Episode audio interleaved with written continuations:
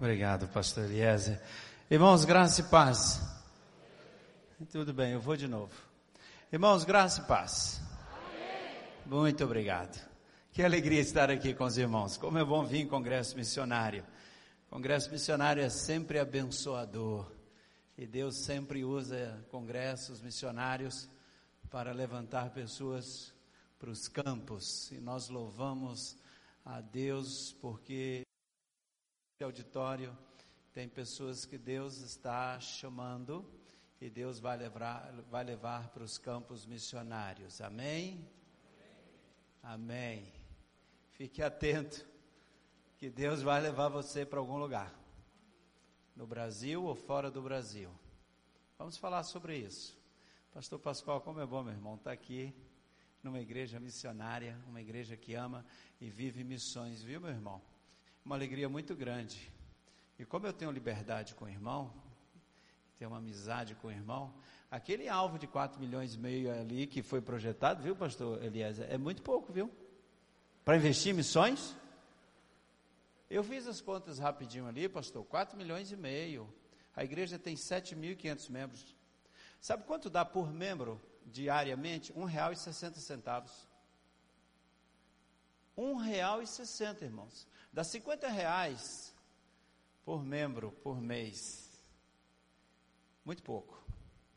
Um real e sessenta. Se cada membro dessa igreja pegasse todos os dias dois reais e ofertasse para missões, daria 15 mil por mês, por dia. A gente teria 5 milhões e 400 no final. Dois reais por dia. Quanto custa um pastel Dois reais dá para comprar um pastel? Não dá? Então nós não vamos ofertar nenhum pastel por dia para missões. Irmãos, só para a gente pensar sobre o assunto, tá? Eu não vou falar sobre oferta, não. Eu nem ia entrar nesse negócio aqui, viu? Eu estou entrando nessa confusão, viu, pastor Pascoal? Só porque eu sou seu amigo, viu, meu amigo? Agora, 4 milhões e meio, 2 reais por dia, e a gente fala assim, não, nosso alvo de missões, 4 milhões e meio. Eu acho que Deus olha lá de cima assim, Deus deve estar rindo. Eu mas sai daqui, vai no McDonald's, meu amigo. Gasta muito mais. Só de Coca-Cola a gente enche a veia de açúcar. Toma menos Coca-Cola esse ano, investe mais em missões. Toma menos refrigerantes, é, investe mais em missões. Enfim, irmãos, eu não quero começar minha palavra já falando desse negócio, não. Mas a gente pode melhorar esse alvo, viu, meu irmão? A gente pode chegar, passar de 5 milhões, porque o, os campos estão brancos para a ceifa. E se cada membro todos os dias pegar uma notinha de dois reais, que não tem mais de um real, dois reais assim, ó, missões, a gente vai alcançar 5 milhões e 400. Dá para nós? Amém? Então nós vamos alcançar esse alvo? Amém, tudo bem. Tá bom. Meus irmãos, nós precisamos orar pelo nosso país, muito, orar pela nossa nação. Amanhã, dia 28, nós estamos lançando uma campanha aí, uma semana de clamor pelo Brasil. Nós vamos começar amanhã e vamos até domingo. A Convenção Batista Brasileira está fazendo isto, a Junta de Missões Nacionais está coordenando esse. Estamos é, mobilizando os batistas para juntos orarmos durante toda essa semana teremos vários eventos. Quinta-feira pela manhã teremos um encontro de oração na Capela do Seminário do Sul, com pastores, com líderes, estamos convidando-os, e em outros lugares do Brasil também teremos. Na sexta-feira nós teremos vigília de oração, estamos convidando todas as igrejas para fazerem vigília de oração na próxima sexta-feira. Aliás, também nós vamos promover na Capela do Seminário do Sul vigília de oração sexta-feira à noite para a glória de Jesus. Então nós precisamos orar pela nossa nação. Irmãos, há problemas, algumas questões no nosso país que ninguém vai conseguir resolver. Tem muitos candidatos prometendo é, que vão resolver isso e aquilo, mas tem assuntos no nosso país que só o poder de Deus. E nós temos muito mais responsabilidades com relação, em relação a essa nação do que muitos candidatos por aí. A nossa responsabilidade espiritual em relação ao Brasil é muito grande. Irmãos, nós temos acesso ao Santo dos Santos. Nós somos templo do Espírito Santo de Deus, amém? O poder de Deus está em nós. há poder nas nossas mãos. Nós fomos eleitos em Cristo Jesus, nós somos povo de Deus, nós somos sacerdócio real, nós somos povo adquirido, nós somos um povo sacerdotal. A nossa responsabilidade espiritual sobre a nossa nação é muito grande. E não podemos nos omitir. Nós precisamos orar por este país. O câncer da corrupção, irmãos, que se alastrou e permeou todas as esferas do nosso país, só com oração, jejum e oração.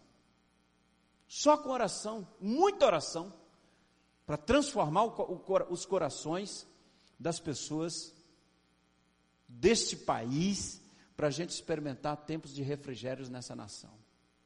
Essa semana nós estaremos empenhados, orando, e eu queria convidar você a dedicar tempo durante essa semana ao nosso país, dedique tempo à sua pátria. Inclua a oração no, no seu sentimento de patriotismo, que a oração faça parte do seu patriotismo, de amor pelo Brasil, intercedendo para que Deus abençoe essa nação, porque se Deus não abençoar esse Brasil, meus irmãos, não tem política de governo que vai abençoar esse país, só Jesus, amém?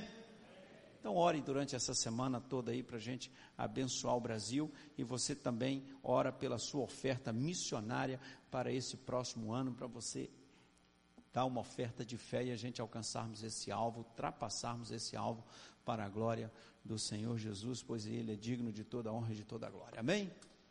Meu irmão, olha aqui para mim, preste atenção numa coisa aqui. Você é templo do Espírito Santo. Você tem ideia do que significa isso? Significa que o Deus dos céus, que criou todas as coisas, criou você, criou o universo, o Deus onipotente, onipresente, o Deus onisciente, esse Deus maravilhoso, que nos amou, que enviou seu Filho, ele misericordiosamente colocou o seu Espírito Santo em você. E se você não tem o Espírito de Deus, você não é dele. Você não nasceu de novo. E é o Espírito de Deus que testifica com o nosso espírito que nós somos filhos de Deus. Então, o maior poder desse universo habita em você. O Espírito de Deus habita em você. Você é reino de Deus. Você é corpo de Cristo. Você é descendente de Abraão. Você é da linhagem de Abraão. Você é de uma linhagem missionária, de um povo chamado, abençoado e enviado para abençoar. Vou repetir: um povo, você é da linhagem de um povo que foi chamado, abençoado e enviado para abençoar. Você é dessa linhagem. Ah, quando o Senhor chamou Abraão, ele disse: Abraão, eu vou te abençoar e eu vou te enviar, você vai abençoar todas as famílias da terra. Na sua descendência, todas as famílias da terra serão abençoadas. E nós somos descendência de Abraão. Cristo Jesus veio e ele, no domingo da ressurreição, ele encontrou os discípulos fechados é, numa casa em Jerusalém com medo e ele disse aos discípulos: Tenham paz, assim como o Pai me enviou, eu vos envio. Então nós somos um povo enviado. Essa é nossa natureza. Nós somos um povo espiritual, chamado por Deus, enviado para abençoar. Nós somos um povo abençoado. Nós não precisamos ter para ser, nós somos abençoados. Algumas pessoas acham que para ser abençoado precisa possuir as coisas. Não, não, nós não precisamos possuir para sermos abençoados. Nós já somos abençoados em Cristo Jesus. E não são as posses, as conquistas que temos que nos identificam como povo abençoado. Nós somos abençoados porque nós somos de Cristo Jesus, nós temos o Espírito Santo de Deus e nele nós somos mais do que vencedores, somos a noiva de Cristo, somos a igreja do Senhor Jesus e nós somos enviados para abençoar. Nós somos abençoados porque nós somos do Senhor, não é porque nós conquistamos algumas coisas, porque o ímpio conquista muita coisa, às vezes mais do que a gente, e ele não é abençoado como nós ele não tem o selo do Espírito, não tem a presença do Espírito. Então nós somos um povo abençoado e enviado para abençoar. Nós somos dessa linhagem, uma linhagem de missão. A natureza da igreja é uma natureza missionária. Então, quando nós nos identificamos como cristãos, como crentes, membros da igreja do Senhor Jesus, é, automaticamente nós somos missionários. Automaticamente nós somos um povo de missão. Automaticamente nós estamos envolvidos nessa obra. E não é indiretamente, é diretamente. Não existe ninguém na igreja do Senhor Jesus envolvido com a obra missionária indiretamente. Que alguns dizem assim, não. Os missionários estão lá na ponta, eles estão envolvidos diretamente. Eu me envolvo indiretamente. Não existe esse negócio.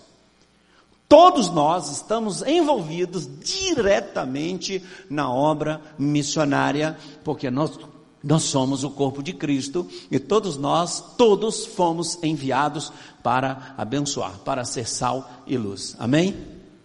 Essa é a nossa identidade. É importante a gente entender isso, porque às vezes a nossa percepção missionária é de que missões estão um pouquinho longe da gente e muito mais próxima das pessoas que estão é, no campo, envolvidas com a obra missionária lá na proclamação, do que com a gente que está um pouquinho mais longe e que nos sentimos assim, como que indiretamente envolvidos. Não existe isso, meu irmão. Você está dentro desse negócio. Você está dentro desse negócio chamado missões, porque nós somos o povo de Deus e nós temos uma missão que é abençoar todas as famílias da terra. Porque se nós partirmos assim para pensar sobre missões, irmãos, e esquecermos de quem nós somos, às vezes a gente, a gente se perde. Se não, não, não entendermos a teologia bíblica de missões, se não entendermos quem somos nessa história de Deus, nesse projeto de Deus, se não, não, não, não compreendermos qual é a nossa posição estratégica no mundo, qual é a expectativa de Deus em relação a gente? O que, que Deus nos concedeu? O que, que Ele fez por nós? E como Ele nos preparou e nos capacitou para nos enviar? Se nós não entendermos isso, a gente fica um pouquinho assim, meio que fora do jogo. E não tem ninguém fora do jogo. Todos nós estamos dentro desse jogo, dentro desse combate que é a proclamação do Evangelho de Cristo Jesus. E nós combatemos diretamente contra o reino das trevas que veio matar, roubar e destruir. A nossa luta é contra o reino das trevas que trabalha contra a proclamação do Evangelho.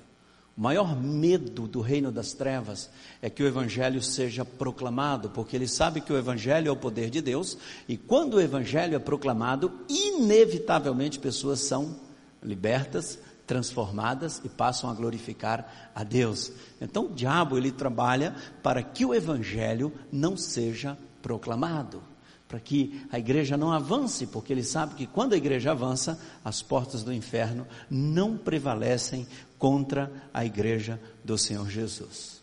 Nós somos um povo chamado, abençoado e enviado para Então vamos de novo aqui comigo. Somos um povo chamado, abençoado e enviado para abençoar. Abra sua Bíblia aí no livro de Atos. Quem tem a Bíblia em papel, abre no livro de Atos. Quem tem aí nesses negócios de smartphone, de iPad e tal, conecta, liga, enfim. O importante é o texto. Teve uma época que era assim: desenrole a sua Bíblia não é? Aí já tinha, aí estava chegando a imprensa lá no século XVI, na época do Gutenberg, né? Agora o negócio já está mudando. E daqui a pouco já vai mudar para outra coisa, não sei. Vai ser assim: imagine a sua Bíblia, e você vai imaginar, vai estar no cérebro o negócio, do jeito que a coisa anda. Abra a sua Bíblia aí, Atos capítulo 10.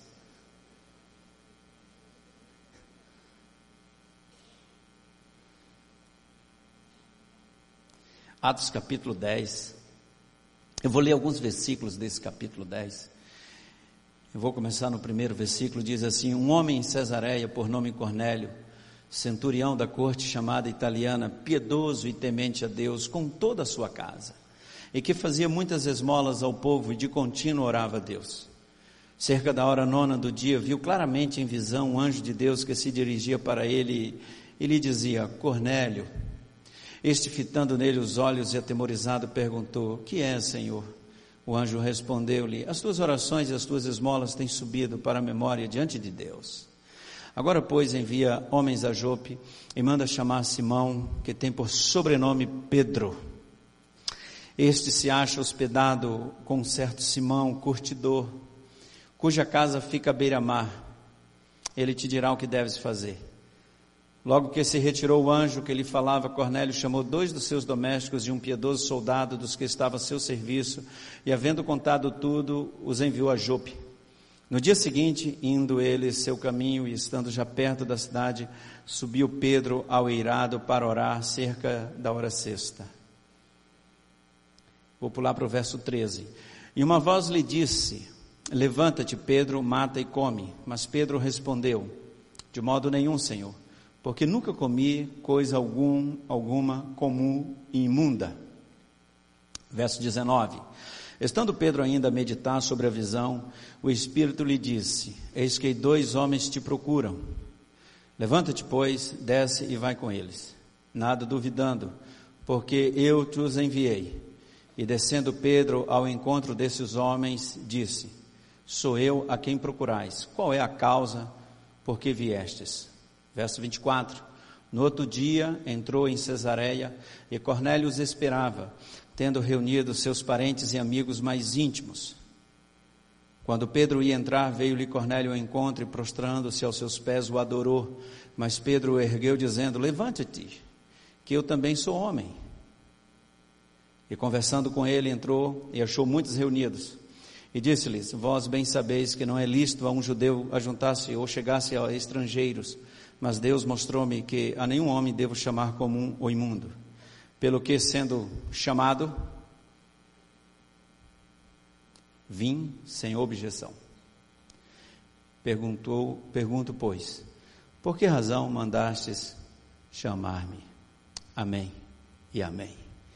Meu irmão, a obra missionária é um projeto de Deus, é um projeto cuja gestão, cuja coordenação, cuja administração é do Espírito Santo de Deus. A obra missionária é um projeto que está conectado em todo o planeta e o Espírito de Deus está no controle de todas as coisas. Esse texto que nós lemos, ele, ele, ele é lindo e ele revela para nós toda essa coordenação, toda essa administração da obra missionária está nas mãos do Senhor está nas mãos do Espírito de Deus, Ele está no controle de toda essa obra. É importante a gente saber que Deus sabe de tudo, Deus conhece todas as coisas. Deus, Deus conhece o que você faz. Deus conhecia o que Cornélio fazia, as coisas que aconteciam na casa de Cornélio. Deus conhecia, os céus conheciam o dia a dia da vida de Cornélio. Deus conhecia as orações de Cornélio. Deus conhecia as atitudes dele. Deus conhecia o coração de Cornélio, conhecia a mente daquele homem, conhecia e sabia de tudo na vida dele. E interessante que as coisas que este homem fazia tinham um reflexo nos céus. As coisas que nós fazemos têm reflexos no céu. E o céu tem conhecimento do nosso dia a dia. Os céus conhecem todas as coisas que nós estamos fazendo, que estamos pensando. Ele conhece o nosso coração. E o que nós estamos fazendo no nosso dia a dia, além de ser do conhecimento de Deus, as nossas ações têm reflexos no céu. É, o texto é muito claro com relação a isso. E as coisas que Cornélio estava fazendo é, tiveram tão, tanto impacto no céu que Deus resolveu mandar um anjo para visitar Cornélio. Mas uma outra coisa, Deus conhece onde você mora. Deus conhece o seu endereço, meu irmão. Deus sabe o que você faz, Deus conhece a sua profissão, Deus conhece os seus talentos. Deus sabia onde Pedro estava. Deus sabia o sobrenome de Pedro, Deus sabia que Pedro estava hospedado numa casa naquela cidade, e Deus sabia o endereço de Pedro, e Deus também sabia as limitações de Pedro, E Deus sabia a profissão do homem na casa em que Pedro estava hospedado. O anjo disse para Cornélio: Cornélio, Deus tem ouvido as suas orações, Deus me enviou aqui e você deve mandar buscar um homem chamado Pedro, cujo sobrenome é tal, ele está em tal casa, em tal cidade, na casa de tal homem, e a profissão desse homem é curtidor, ele cuida, ele trabalha com couro. Meu irmão, olha aqui para mim, chega pertinho de mim aqui. Deus conhece o seu nome, o teu sobrenome, Ele conhece o seu endereço, a sua rua, a sua casa, Ele conhece todas as coisas sobre você, Ele conhece a sua profissão, Ele conhece o seu coração, conhece o seu casamento, conhece o seu emprego, conhece o seu curso, conhece as suas aflições, as suas angústias e as suas limitações. Deus conhece tudo. Os irmãos percebem que há uma, uma conexão no céu entre as coisas aqui na terra. Nós estamos falando de duas cidades, uma é Cesareia, outra é Jope.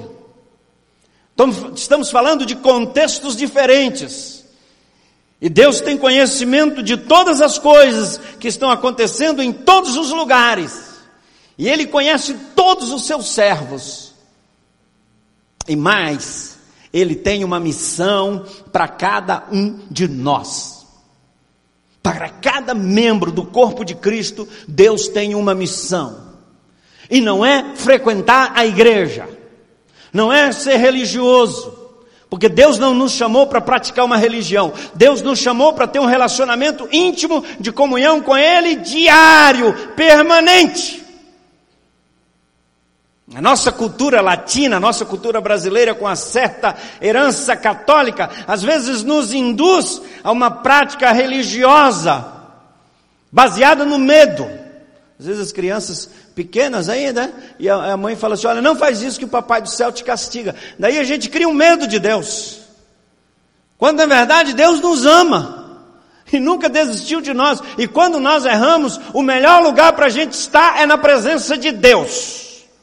Deixa eu te contar isso. O melhor lugar para a gente estar quando a gente erra, quando a gente peca, quando a gente falha, é correr para os braços do Pai, que não nos trata segundo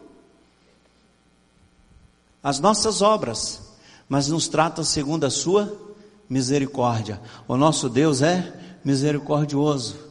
E o nosso relacionamento com Ele não é de medo, é de amor. Ele nos ama, nunca desistiu de nós. E o, o que Ele quer conosco não é uma prática religiosa. O que Ele quer conosco é intimidade diária, permanente. No relacionamento.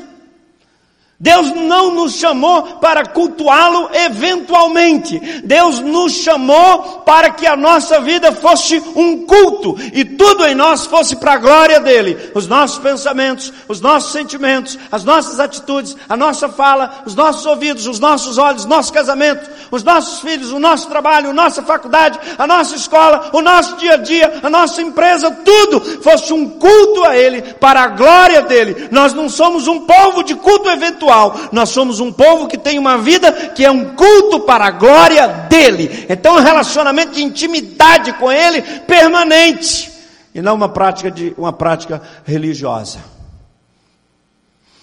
Intimidade com ele. E ele então quer usar as nossas vidas para cumprir aquilo que está no coração dele, de abençoar todas as famílias da terra de nos usar nas nossas limitações para cumprir a missão que Ele tem para cada um de nós. Meu irmão, minha irmã, em nome de Jesus, Deus quer te usar e Ele já te capacitou, já colocou o seu Espírito Santo em você. E Ele quer usar você para você ser bênção na vida de muitas pessoas, seja na Índia, na China, no Brasil ou em qualquer lugar desse planeta. Não importa. Deus quer usar você. E Ele sabe onde você mora. Ele sabe que você está aqui nessa noite. E Ele tem algum Cornélio precisando da sua mensagem, do seu testemunho, da sua vida, da sua oração, da sua oferta, da sua dedicação, da sua vida. Tem alguma casa na face da terra que precisa de você. Alguma casa no interior da Amazônia, alguma casa no sertão, no Nordeste, em Curitiba, no sul, no norte, lá no interior da África, tem alguma casa que está precisando de você, precisa de você, e Deus tá, quer te usar daqui para abençoar lá, como Ele fez com Pedro. Deus sabe das coisas. Agora é interessante que Pedro, para cumprir aquela missão que Deus tinha para ele na casa de Cornélio, Pedro não estava habilitado. Pedro tinha limitações, Pedro não aceitaria facilmente aquela, aquela missão. Pedro estava sendo chamado para realizar algo que ele não iria fazer com plenitude de coração, porque ele tinha resistência em ir à casa de um gentil, de um não judeu. E quando ele chegou na casa de Cornélio, ele disse para Cornélio: Cornélio, você sabe que eu não devo me associar a pessoas que não são judias, eu não posso, não posso estar aqui, mas Deus me mandou. Antes de Deus enviar Pedro naquela missão, Deus deu uma experiência para Pedro. Deus quer conceder experiências para você, meu irmão, para te preparar para cumprir a missão que Ele tem para você. Ninguém aqui está preparado para cumprir a missão de Deus. Ninguém, nenhum de nós tem preparo suficiente para cumprir a missão de Deus. Mas Deus é quem nos capacita, quem nos dá autoridade e poder. Pedro passou por uma experiência sobrenatural, ele estava orando. Na intimidade com Deus é que nós vamos construir a experiência para que nos capacite para cumprir a missão de Deus. Pedro não iria naquela missão e ele tem uma experiência sobrenatural de vários animais sendo é, colocados diante dele e Deus falou com ele: Pedro, mata, mata e come. E ele falou: De jeito nenhum, eu não posso me contaminar. Eu nunca, eu nunca fiz isso. Eu nunca fiz isso. Eu nunca me envolvi com coisas impuras. Pedro tinha lá seus preconceitos, suas resistências, e Deus precisava quebrar os preconceitos e resistências de Pedro para cumprir a missão. Meus irmãos, às vezes Deus tem que quebrar em nós preconceitos e resistências para cumprir a missão. Quebrar os nossos medos, as nossas inseguranças.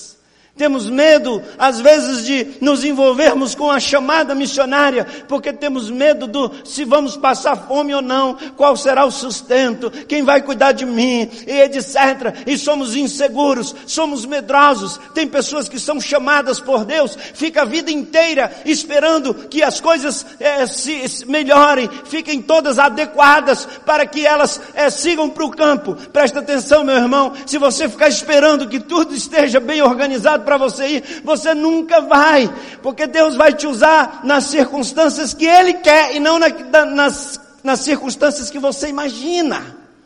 E Deus vai trabalhar o seu coração, Deus vai trabalhar a sua vida. Agora você tem que estar perto de Deus para que você, na sua, no seu relacionamento com Deus, na sua experiência com Deus, você possa experimentar o mover de Deus, te preparando para quebrar as barreiras, os limites, para que você cumpra a missão que Ele tem para você. Pedro era um homem de limites.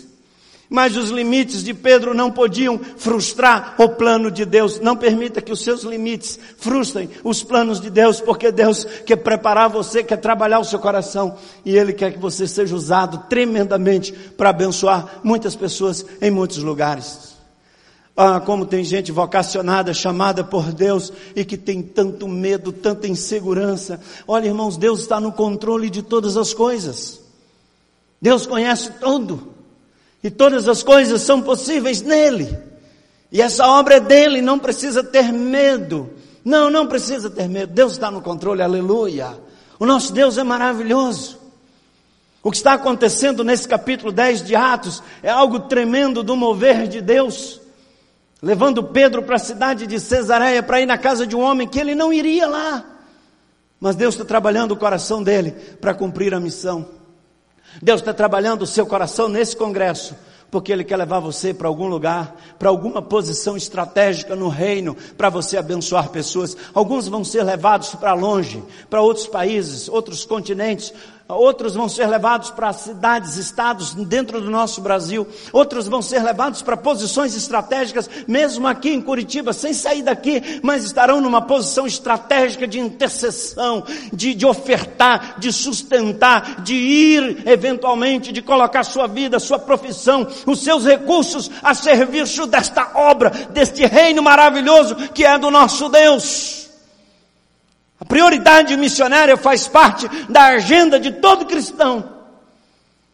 Não é uma eventualidade, mas é algo que todo crente tem na sua veia o sangue missionário, o sangue da missão, pois nós somos descendentes de Abraão, temos o Espírito de Deus e não, tem, não temos como negar que somos um povo missionário e que temos responsabilidades com aqueles que perecem nas trevas, com os cornélios, mesmo que tenhamos de quebrar preconceitos, ir além dos nossos limites, mas Deus nos capacitará para fazer a sua obra onde Ele quiser, como Ele quiser e usando quem Ele quiser. E Ele quer usar você. Amém? Agora é extraordinário também o que, que vai acontecer aqui. O anjo vai e fala com Cornélio, manda buscar Pedro. Aí o pessoal lá de Cornélio vai lá e busca Pedro. Aí o anjo, o Senhor fala com Pedro e diz para Pedro ir para a casa de Cornélio e não julgar aquilo que Deus já purificou como impuro. Mas veja que Deus não fala para Pedro o que Pedro vai falar para Cornélio. Percebe isso? Deus não fala em nenhum momento qual é a mensagem que Pedro vai falar para Cornélio. A única coisa que Deus fala para Pedro é que ele deve obedecer à chamada para cumprir a missão. Deus trabalha no coração, na vida de Pedro, para que Pedro se submeta à direção do Senhor. Deus está trabalhando na sua vida para que você se submeta à direção dele. E ele não erra, ele conhece seu endereço. Ele conhece seu sobrenome, ele conhece o nome da sua identidade, o nome do seu CPF e o nome do seu passaporte. Deus conhece. Está lá na mesa dele, está lá no projeto que ele tem para você, carimbado, autenticado, com seu nome, com seu CPF, sua identidade, sua data de nascimento, seu passaporte, está lá. E ele tem muitas coisas para você fazer. E ele está chamando você. Agora, Pedro, quando desce à casa de Cornélio, é interessante que ele vai chegar lá cheio de restrições, cheio de dedo, cheio de coisa, e dizendo: Olha, Cornélio, a coisa não é bem assim, eu estou aqui, mas eu não estaria aqui por minha vontade. Mas foi Deus quem me chamou, Deus que me enviou. E quando Ele me chamou, eu não demorei, eu vim logo. E quando Deus chama alguém, não dá para esperar, você precisa ir logo, porque a obra é urgente, urgentíssima. Eu quero repetir isso olhando para você, meu irmão. Quando Deus chama, a gente precisa ir logo, porque vidas dependem da gente. E se você atrasar, muitos poderão morrer sem Cristo Jesus como Salvador. Eu vim logo, mas quando Pedro chegou, Cornélio se prostrou adorando a Pedro, e Pedro disse para Cornélio: Cornélio, pode levantar, que eu sou um homem simples igual você, eu sou um homem comum como você. Olha aqui, meu irmão, Deus usa pessoas simples e comum como você. Como você é, do seu jeito. Deus quer usar você no seu contexto, como você é. E Pedro então vai falar para Cornélio. O que que Pedro fala para Cornélio? Cornélio reuniu a família, reuniu todos os seus amigos, havia uma grande expectativa. O que que Deus tem para nos falar? Que Ele enviou um anjo aqui para me dizer algo extraordinário e mandar buscar um homem extraordinário e ele já chega dizendo que ele é um igual a mim. Olha que situação está ali na casa de Cornélio. Cornélio imaginou: se um anjo vem me dar o recado para eu buscar alguém, esse que vem me dar uma mensagem é muito maior do que o anjo. E aí ele já se prostrou. Aí o cara fala assim: Não, Cornélio, pode levantar que eu sou igual a você. Vocês estão entendendo o negócio aqui? E aí, que mensagem virá? E sabe qual é a mensagem que Pedro prega na casa de Cornélio para ele, para a família e para todos os amigos dele? Pedro conta a sua experiência com Jesus. Pedro conta a história de Jesus, a história da caminhada dele, a história da morte e ressurreição de Jesus. E conta que Jesus é o Messias. E a casa de Cornélio se converte, o Espírito de Deus é derramado. A casa de Cornélio é abençoada, é batizada e a glória de Deus se manifesta naquele lugar e aquela família celebra a glória de Deus sendo abençoada por um homem simples que contou apenas a mensagem da sua experiência de vida com Jesus. E a mensagem que o mundo precisa, meu irmão, é a mensagem da sua experiência com Jesus. Vou repetir. Que às vezes você pensa assim, pastor, eu tenho que ser a pessoa mais extraordinária, mais sábia, mais profunda, mais teológica do mundo para eu poder, para eu poder representar Jesus e falar de Jesus para alguém. Preste atenção, precisa nada disso. O que o mundo precisa ouvir é a sua experiência com Jesus, é o seu relacionamento com Jesus.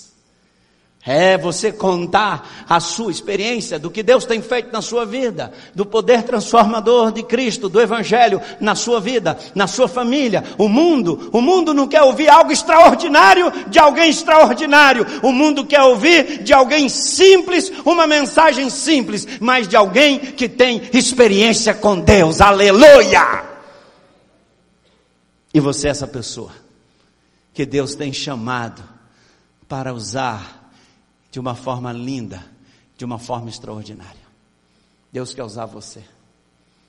Deus quer usar a sua vida, meu irmão, minha irmã, de uma forma extraordinária. Não que você seja alguém capaz, mas é porque é o poder de Deus quem vai se manifestar através das nossas vidas. A obra quem vai fazer é o Espírito de Deus. Pedro só comunicou a mensagem naquela casa, mas a transformação, o mover do Espírito de Deus, isso não foi Pedro quem promoveu, foi o próprio Senhor. O derramamento do Espírito foi o Senhor quem fez naquela casa e aquela família nunca mais foi a mesma. Quantas pessoas, quantas pessoas, queridos, quantos endereços no Brasil hoje estão esperando por você? Quantos endereços, pastor é, é, Eliezer, na Índia estão esperando por nós? Quantas famílias estão dependendo da, na Índia da gente aqui? E essa conexão, ela existe. Deus está no controle disso tudo. Quantas famílias na China, em outros lugares desse planeta, estão esperando por você? De, deixa eu contar uma história aqui do, dessa coisa do, do que, que é o, o poder de Deus na vida de uma pessoa. Eu, eu tive uma experiência um dia com um rapaz, com uma família, que realmente me impressionou muito. Aí eu morava em Brasília ainda, quando pastoreava lá na segunda igreja batista, lá do plano piloto. Nós tínhamos vários projetos missionários em vários lugares desse Brasil e também fora. E uma vez pessoal da convenção lá do Distrito Federal me procurou informando que tinha uma, uma igreja fechada na cidade de Campos Belos. Campos Belos é uma cidade na divisa do Tocantins, com, do Goiás, com o estado do Tocantins. Aquela cidade, é, há muitos anos, ela tinha recebido um missionário americano chamado B.H. Foreman. E ele fez um lindo trabalho ali. Aliás, o nome da rua onde está a Igreja Batista é o nome daquele missionário. E ele construiu um templo lindo lá, construiu também uma casa pastoral com cinco quartos, uma coisa linda a obra que ele fez ali. Mas ele morreu no acidente de avião naquela região e isso já faz algum tempo. E depois outros pastores foram para lá, etc e tal. Enfim, eu sei que com alguns alguns insucessos de alguns líderes, é, aquela igreja foi definhando, definhando e fechou. Um templo para mais ou menos umas 250 pessoas, aquele templo fechou e o, o, diretor da convenção me procurou e perguntou se eu não queria assumir aquela cidade lá, aquela igreja. Eu falei, meu amigo, eu já estou com tantos projetos missionários, mas eu estou indo lá para aquela região, eu vou passar lá, vou dar uma olhada lá, com quem eu faço contato lá. E ele me indicou quem seria a pessoa, e no sábado à tarde eu passei, encontrei com uma irmãzinha lá da igreja, eu estava com mais dois diáconos e nós conversamos, e ela disse, olha pastor, de fato fechou a igreja, e aqui a coisa não está indo, eu venho aqui de vez em quando orar com, com, com minha filha, enfim, o trabalho fechou. E ali eh, assumimos aquele trabalho, levamos a igreja e arrumamos aquele templo e tal, começamos o trabalho ali, só que a cidade, ela fica a 420 quilômetros de distância de Brasília, é uma distância significativa, e ir todo final de semana não era fácil, e eu não tinha conseguido ainda um obreiro, um pastor, um missionário para colocar naquela cidade. E todo final de semana eu precisava de mandar alguém. E aquilo estava ficando complicado. É, eu não estava tendo pessoas para irem a Campos Belos, porque são 420 quilômetros, e ir e voltar todo final de semana não era brincadeira. E uma daquelas semana, semanas eu não tinha ninguém para mandar, estava na quarta-feira lá no gabinete, esperando o horário do culto da noite. E pensando quem eu iria enviar para Campos Belos naquele final de semana. Quando na porta do gabinete bateu, entrou um rapaz chamado Lúcio, um maranhense, casado, cinco filhos, trabalhava como porteiro de um prédio e ele morava no próprio prédio. A esposa dele era faxineira, fazia faxinas nos apartamentos, era diarista e ele morava lá no prédio, num flatzinho com um quarto, sala, cozinha e cinco filhos. E ele era membro lá da nossa igreja. Ele tinha se convertido, ele trabalhou no garimpo, em Serra Pelada, era um homem muito simples, só tinha até a, a quinta série. E ele então chegou para mim naquela, naquela noite eu disse para ele, Lúcio, o que, que você vai fazer nesse final de semana? Ele disse, eu vou estar por aí. Eu falei, você não quer ir em Campos Belos não? Ele falou assim, eu vou. Ele achou que era para ir comigo. Eu falei, não, eu gostaria que você fosse lá para dirigir o culto. Aí ele disse para mim, mas o senhor se responsabiliza? Eu falei, responsabilizo. Ele era um evangelista, homem simples, evangelista. Já tinha mais ou menos quatro anos que ele tinha se convertido, evangelista, discipulava. E aí eu orientei o texto bíblico, mais ou menos a mensagem para ele pregar. E ele pegou o ônibus na sexta noite e foi para Campos Belos. Na terça marquei com ele, perguntei para ele, e aí como é que foi lá? Ele falou, não, o negócio foi bom, eu acho que foi bom, pastor, eu só não consegui pregar aquele sermão que o senhor falou. Mas eu falei lá, falei, tá bom. Liguei lá para a irmã, ela falou, não, foi bom. Na quarta-feira eu estou novamente cumprimentando ali as pessoas na porta da igreja, ele chegou perto de mim e falou assim, se quiser que eu vá para Campos Belos, eu vou, de novo. E eu falei, de novo? Ele falou, vou. Aí eu falei, vai com a sua esposa. Aí ele foi com, com a esposa. E aí ele foi mais uns dois ou três finais de semana. Eu ia receber um grupo de irmãos americanos para trabalhar conosco, tinha algumas parcerias. E aí eu enviei esse grupo para trabalhar lá em Campos Belos durante a semana. Falei para o Lúcio ir com eles, liberar lá no serviço para trabalhar lá durante aquela semana em Campos Belos. E ele foi e ali trabalhar durante a semana. Eu fui só sexta-feira no final do dia, cheguei lá para o culto de sexta-noite. E quando eu cheguei lá, eu perguntei para o pastor lá da igreja americana como é que foi a semana e tal. Ele falou: não, foi muito boa. E o pastor Lúcio aqui, ele é conhecido na cidade toda. Eu falei, pastor Lúcio? Ele falou: é, o pastor Lúcio é muito bom. Aí terminou o culto, um homem, um dentista veio na minha direção e ele falou assim: Pastor, o senhor que é o dono da igreja? Eu disse: Não, não sou o dono da igreja, não, meu irmão. Ele falou: Não, é porque eu não sou batista, não, mas eu fiquei sabendo que o senhor que é o dono da igreja aí, e eu queria lhe pedir um negócio. A minha esposa frequenta aqui a igreja, e eu queria lhe pedir que o senhor não tirasse o pastor Lúcio daqui. Chamei o Lúcio para conversar e falei com ele: Lúcio, que história é essa de pastor? Ele falou: Não, pastor, eu não sou pastor, não. O pessoal que me chama. E eu tenho falado para a gente orar, para a gente. É, Deus mandar um obreiro, mandar um missionário, mandar um pastor para cá, e nós estamos orando. Eu não sou pastor, não. E aí eu me inteirei mais das coisas lá, reuni a liderança da igreja em Brasília e falei para eles, irmãos, o que, vocês acham da gente nomear o Lúcio evangelista, missionário evangelista da igreja? Aí você sabe como é que são esses negócios de reunião batista, né? Aí a coisa vai e fala e tal, e vai duas horas, duas horas, e a gente ali. E aí eu falo assim, mas pastor, o Lúcio, ele tem só a quinta série, o Lúcio, ele derrapa no português, o Lúcio fala, nós vai, pastor. Como é que a gente vai ter um missionário que fala, nós vai? E o Lúcio não é lá essas coisas na teologia. Então, assim, aí foi aquele negócio, vai, vem e tal. Bom, consegui levar o assunto para a Assembleia da Igreja. Aí foi benção que a igreja aprovou. Lúcio, missionário evangelista da igreja. Mas com ressalva, seis meses de experiência sob responsabilidade do pastor, mais ou menos assim. Se não der certo, é culpa do pastor. Tudo bem acertamos isso, fizemos o culto, eu orientei o Lúcio, falei um tanto de coisa e tal. Todo mês você tem que vir aqui para a gente conversar. Enfim, ele e a Terezinha, sua esposa, juntou lá com aquela meninada dele e eles foram para Campos Belos morar numa casa de cinco quartos. Ele me ligava e falava assim: Pastor, estou perdido dentro de casa. Tenho hora que eu não encontro a mulher. O cara vivia num quarto de sala com cinco filhos. E começou o trabalho ali. E ele começou a trabalhar naquela igreja. Um dia o oficial de justiça foi na casa dele e falou assim: o juiz quer falar com o senhor. Aí ele me ligou, e pastor, o juiz quer falar comigo. Eu falei, pois é, vai te prender. Você está falando que é pastor? Você não é pastor? Vai prender você. Aí chegou lá o juiz falou com ele assim: Pastor Lúcio, eu não sou protestante, não.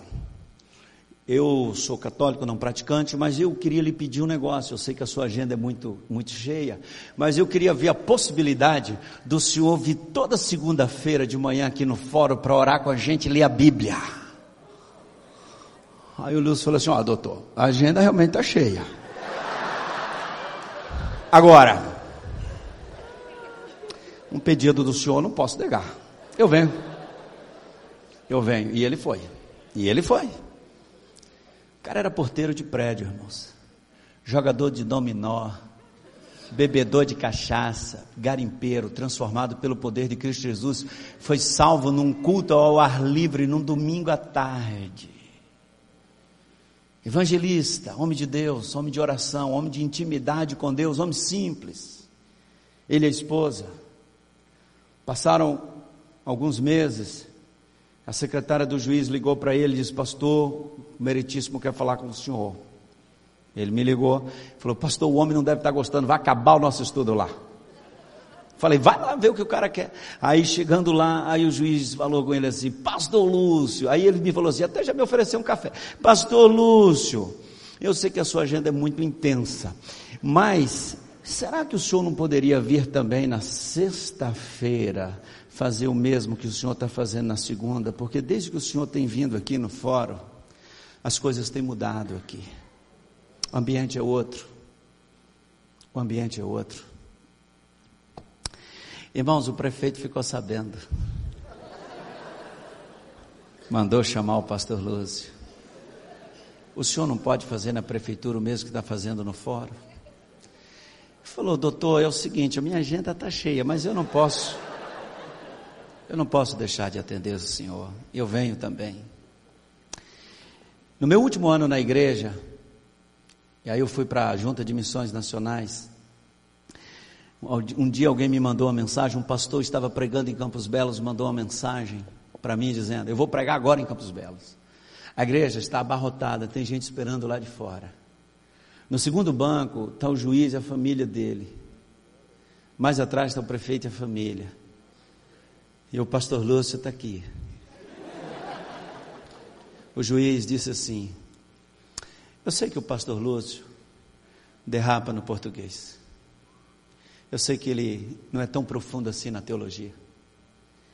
Mas quando eu vou à igreja do pastor Lúcio, com a minha família, eu gosto muito de ouvi-lo pregar, porque como é bom ouvir um homem de Deus pregar.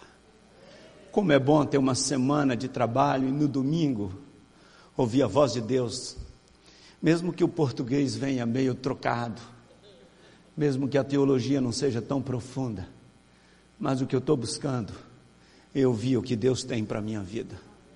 O que eu quero ouvir são pessoas que têm experiência com Deus. Olha para mim, o que o mundo precisa é de ouvir pessoas que têm experiências com Deus. Não é gente para ler livro e repetir o que leu. Não é gente para ler as experiências dos outros e contar as experiências dos outros. O mundo precisa de ouvir gente que tem experiência com Deus.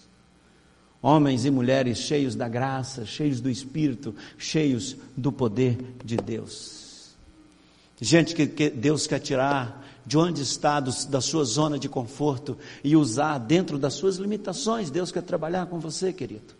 E Deus quer usar a sua vida tremendamente, usar os seus recursos, usar tudo que você é, tudo que você tem, para a glória dele e para abençoar todas as famílias da terra.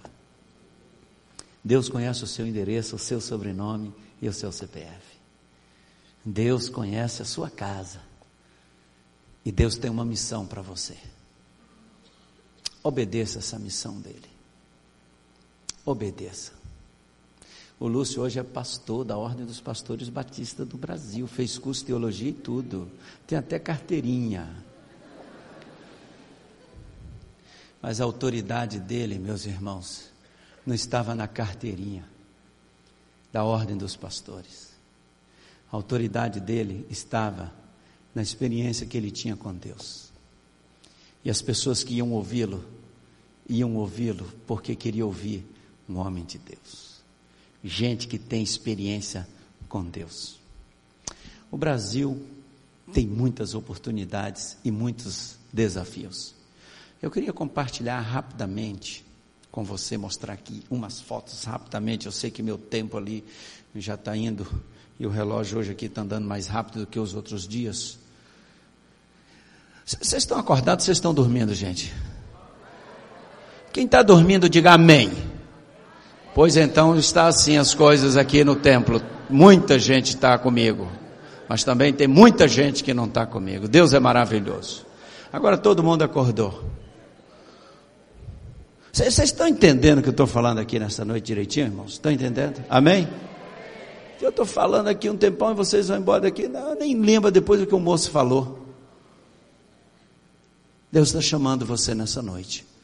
Cadê que aí, meu irmão? Eu queria falar três projetos, três realidades do Brasil que eu queria que você orasse e eu acho que Deus vai levar alguém aqui para um desses projetos. Olha só, Amazônia. Só mencionando comunidades ribeirinhas, a igreja que já está envolvida nisso, mas os ribeirinhos hoje são mais de 35 mil comunidades, segundo dados do IBGE. Gente distante, gente que precisa ser alcançada.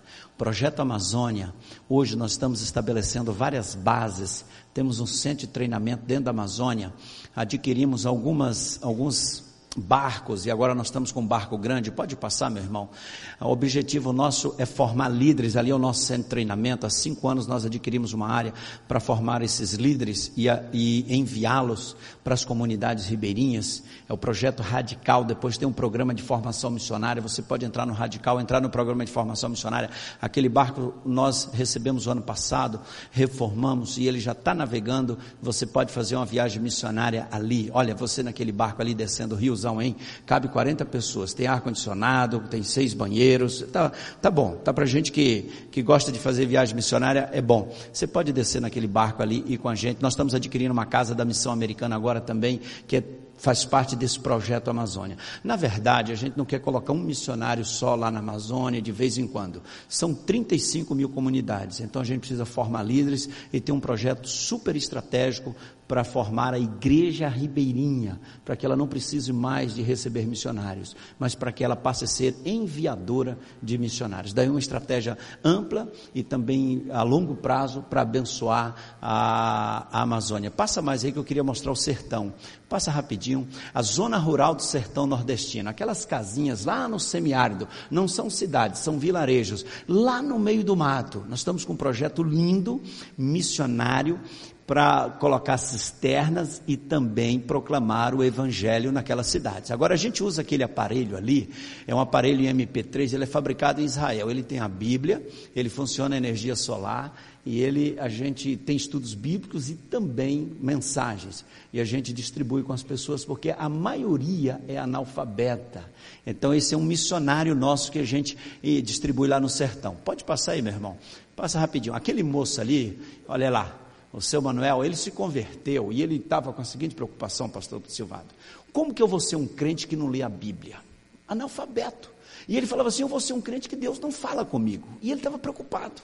E aí, no dia que ele recebeu o mensageiro, com, com, com, a Bíblia e tem que colocar lá no sol, dez minutinhos para carregar. Ele botou lá no sol, ficou olhando, depois pegou, ligou, reuniu todo mundo na família, ali botou no Evangelho de João e começou a ouvir. Mandava todo mundo fazer silêncio e dizia assim: Olha aqui, Deus está falando com a gente agora, vamos prestar atenção. Deus está falando com a gente. E ele começou a chorar. E ele falou que não podia imaginar que um dia Deus ia falar com ele. Ele coloca aquele aparelho no bolso, trabalhando na enxada, e ele dizia assim: Eu na enxada e Deus falando comigo. Vê se tem coisa melhor do que isso. Deus falando comigo. O sertão, meus irmãos, carece da graça de Deus. Pode passar, querido. Pode passar. Isso aí é o um mapeamento. Aquilo é num bar no sertão, fazer um bar numa comunidade rural. Pronto. Não, aí não para aí, para aí, você já me deixa eu, eu parar de falar do sertão. O sertão nordestino há uma carência espiritual muito grande. E quem sabe Deus está chamando você para ser missionário lá, ou na Amazônia. Agora eu queria mostrar uma outra realidade brasileira, irmãos. Volta para a primeira foto. Essa, é, é não, a outra, essa. As drogas estão destruindo o nosso país. Nós temos um projeto chamado Cristolândia, que a gente vai para a rua pegar as pessoas. E como Deus tem abençoado isso. Hoje nós já temos quase 40 unidades trabalhando em todo o Brasil, em vários estados. Aquele jovem ali é o Wellington. Ele foi tirado da Cracolândia de São Paulo, pesando 47 quilos. Ele usava crack sete dias por semana, 24 horas por dia. Hoje ele é líder da Cristolândia no Rio de Janeiro, ele é aluno do CIEM, está no terceiro ano do CIEM, portanto ele vai se formar esse ano, casou e é um cidadão digno, serve ao Senhor e vive para a glória de Deus. Este é um jovem. Agora, sabe por que o Hélito está vivendo o que ele está vivendo? Porque alguém foi ao encontro dele. Alguém, quando foi chamado, não demorou, foi rapidamente e atendeu o chamado. Mostra outra foto. Essa jovem, a Mônica, também de São Paulo, ela foi destruída pelas drogas. Ela disse que o, fumou tudo que tinha, do carro ao apartamento, tudo foi para a sarjeta. Essa jovem foi restaurada, ela hoje é aluna da Universidade Federal Fluminense, lá em Campos. Ela faz serviço social, é membro da Igreja Batista da Coroa, trabalha na igreja, é uma vida transformada pelo Evangelho. Ela estava na faculdade, numa aula de filosofia, e o professor ateu falando que Jesus, falando na sala de aula que Jesus era um mito. Quando ele terminou de falar, ela pediu a palavra e, disse, e falou assim: Professor, eu queria contar a minha história. Aí contou a história dela e disse assim: Esse mito que o senhor falou transformou a minha vida e é por isso que eu estou aqui na sala de aula hoje. Aleluia! A poder no nome de Jesus.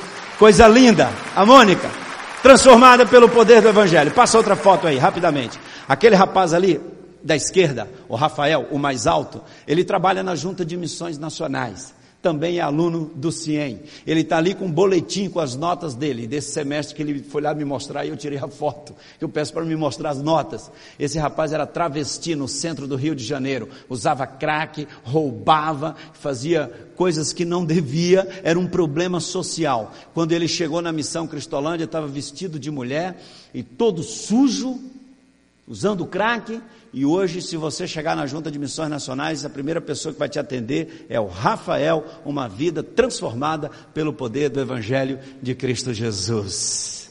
Deus é, Deus é maravilhoso, irmãos. Pode passar mais um ali. Oh, o Geraldo ali.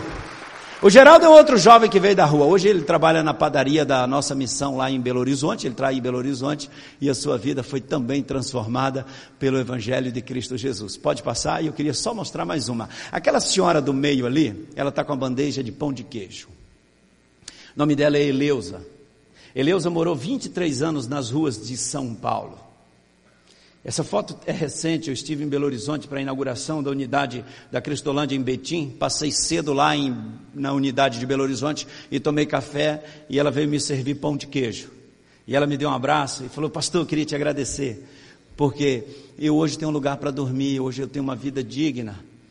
Porque quando eu morava nas ruas de São Paulo e chovia, meu papelão molhava todo, eu acordava toda molhada. Eu também ficava perto das lixeiras dos restaurantes porque as lixeiras dos restaurantes eram o meu banquete. Mas hoje eu não preciso mais disso. Eu já recebi meu primeiro salário. E meu primeiro salário, pastor, eu fui, eu já dei o dízimo, ajudei com oferta na missão, mas eu fui no salão fazer a minha, meu cabelo, as unhas, porque eu queria ir no shopping, tomar sorvete e eu pagar com meu dinheiro. Porque quando eu morava nas ruas, ninguém nunca me deixava entrar em lugar nenhum. E eu pensava que indo ao shopping, eles não iam me deixar. Aí eu me arrumei bem, Fui no salão, coloquei a camisa Jesus Transforma e entrei naquele shopping de cabeça erguida. Comprei sorvete, anunciando que Jesus transformou a minha vida, porque eu sou de Jesus. Eu sou agora funcionária da Junta de Missões Nacionais. Ela usa o crachá, alguém me disse que ela não tira o crachá nem para dormir. São algumas vidas transformadas pelo poder do Evangelho. É tudo muito lindo, tudo maravilhoso isso. Mas eu gostaria de saber: quantas pessoas apareceriam naquele telão ali, cuja foto, cuja vida terá sido alvo da sua intervenção, meu irmão?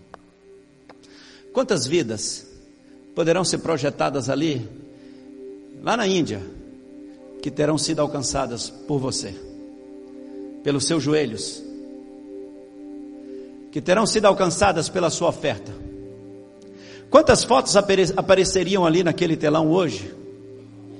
Fruto do seu envolvimento direto com essa obra.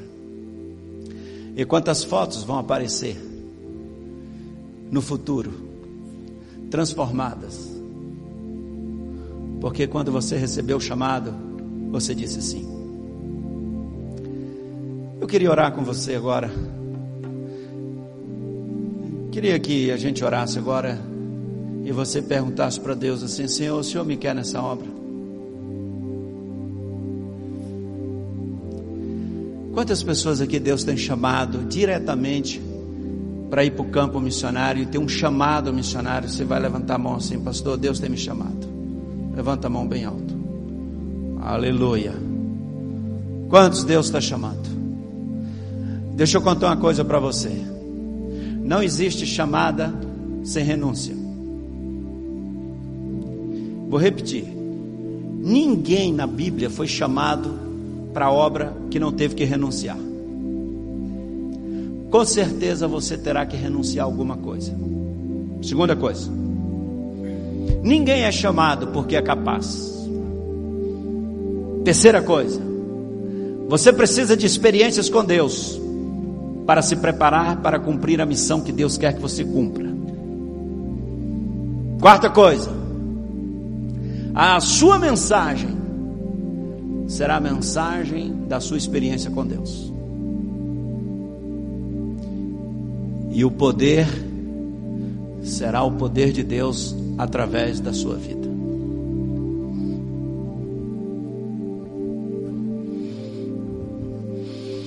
Eu tenho um aparelho aqui, é um lampião. A gente usa na Amazônia, o kit lá na Amazônia. Tem um filtro também. Tem um filtro aqui.